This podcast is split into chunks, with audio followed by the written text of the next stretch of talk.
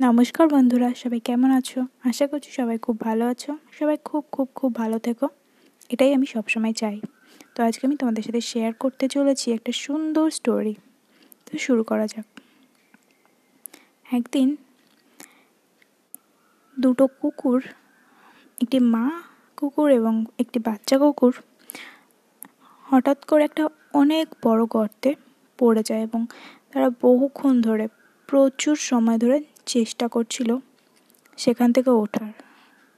তারা প্রচুর ডাকছিল প্রচুর সাহায্যের জন্য চিৎকার করছিল এবং অনেক চেষ্টার পর আলটিমেটলি প্রচুর চেষ্টার পরে বড় কুকুরটি অর্থাৎ মা কুকুরটি কোনোভাবে ওখান থেকে লাফ মেরে বেরিয়ে আসে। বাট বাচ্চা কুকুরটি এতটাই ছোট ছিল যে সে ওখান থেকে বেরোনোর সক্ষম ছিল না। অ্যান্ড এই সময় ওখান দিয়ে প্রচুর লোক যাচ্ছিল। অ্যাকচুয়ালি প্রচুর লোক ছিল না বাট ছিল কয়েকজন। এবং অনেক লোক সেটা দেখছিল আর ভাবছিল, ঠিক কোনোভাবে বেরিয়ে যাবে। টাইমটা শীতের ছিল। আর ঠিক তখন একজন একজন আসলো আর সে বহুক্ষণ ধরে চেষ্টা করছিল কুকুরটাকে বের করার। অনেক চেষ্টা করছিল বাট কুকুরটা তাকে দেখে ভয় পেয়ে যাচ্ছিল আর সরে যাচ্ছিল দূরে। কোনোভাবেই সে বের করতে পারছিল না।